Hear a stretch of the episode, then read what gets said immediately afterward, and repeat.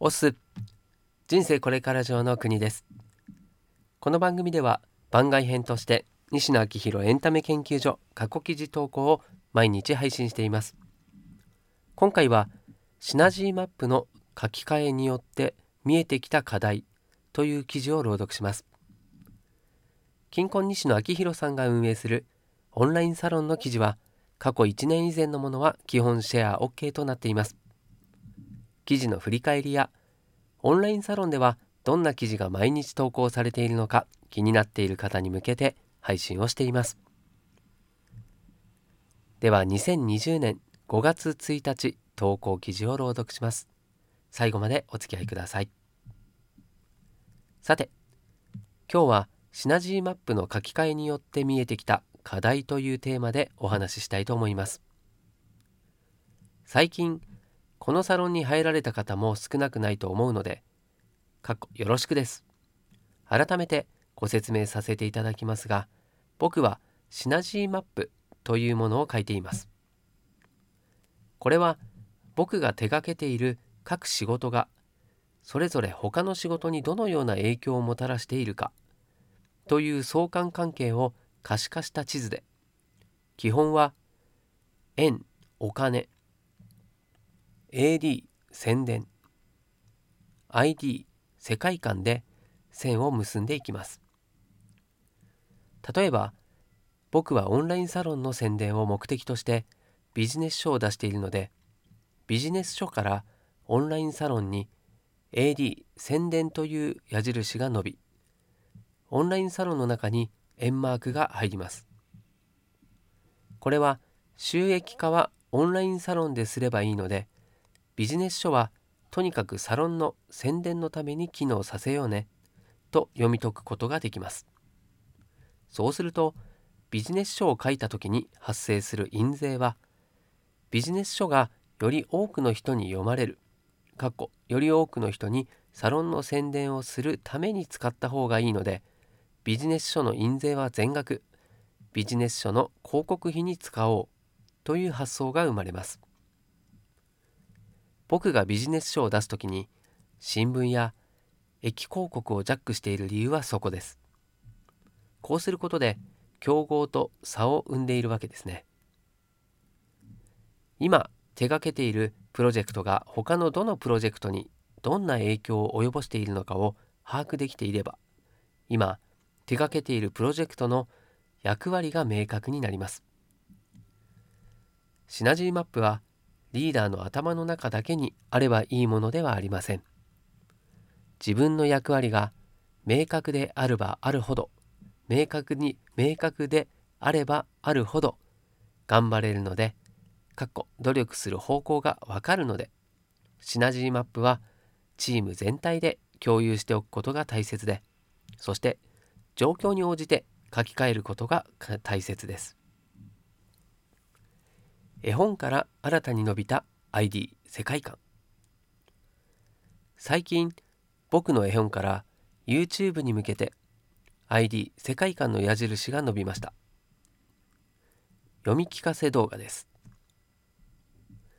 読み聞かせ動画の最後にオンラインサロンの宣伝を入れ、備考欄にオンラインサロンのリンクを貼ることで、なるほど、西野のサロンはこういったこともしてるんだなと認識していただき、それにより読み聞かせ動画からオンラインサロンに エーディー 宣伝が伸び、オンラインサロンに円マークが入ります。今後は読み聞かせ動画のスポンサー枠を販売するので、読み聞かせ動画にも円マークが入ります。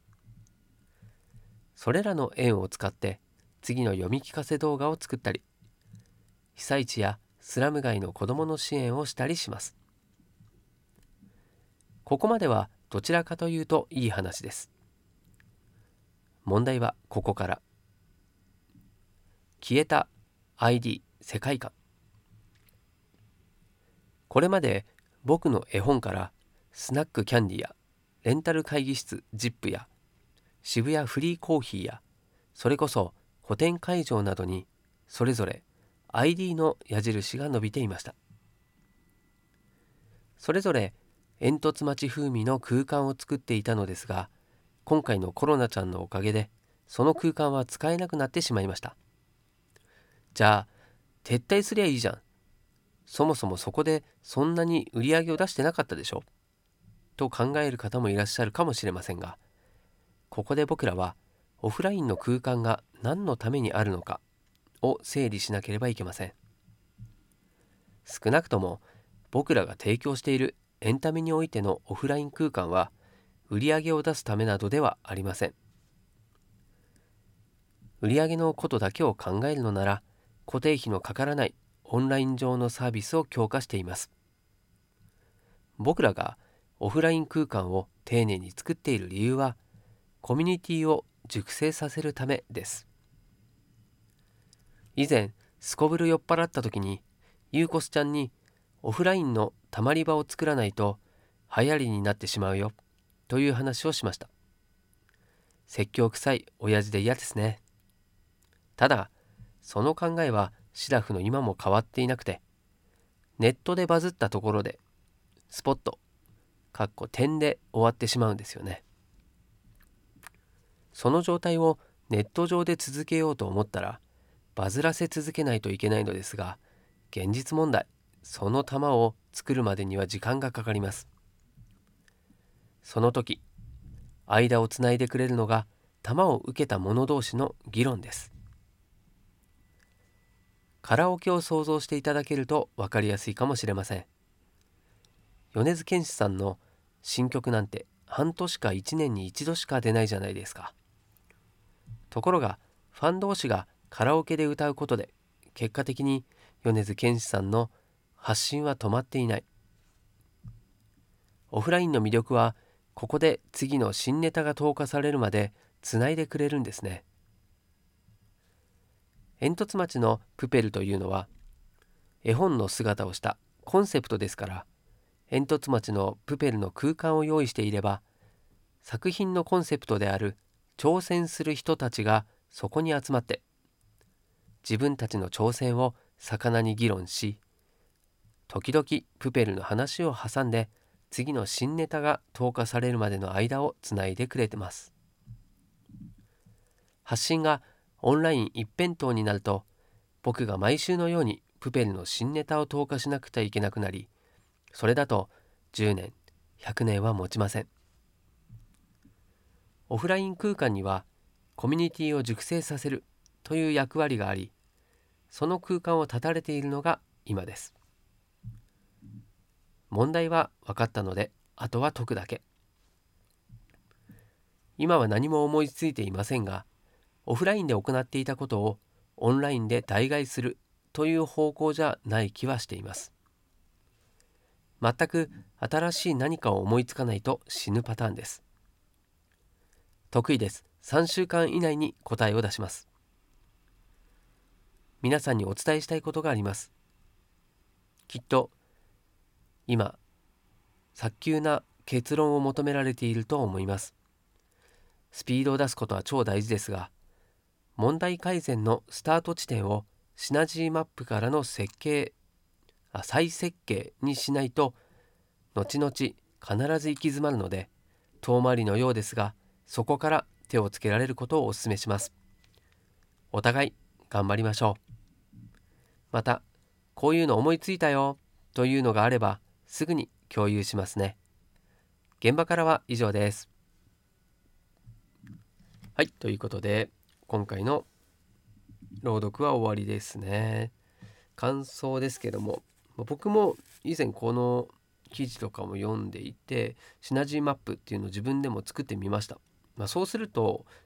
行き詰まっているところ、行き詰まっているところがどこか、マネタイズポイントはどこにすべきか、宣伝はどういう流れで行うべきかが、視覚的に明確になりました。まあ、頭の中で考えていてもぐちゃぐちゃになってしまうので、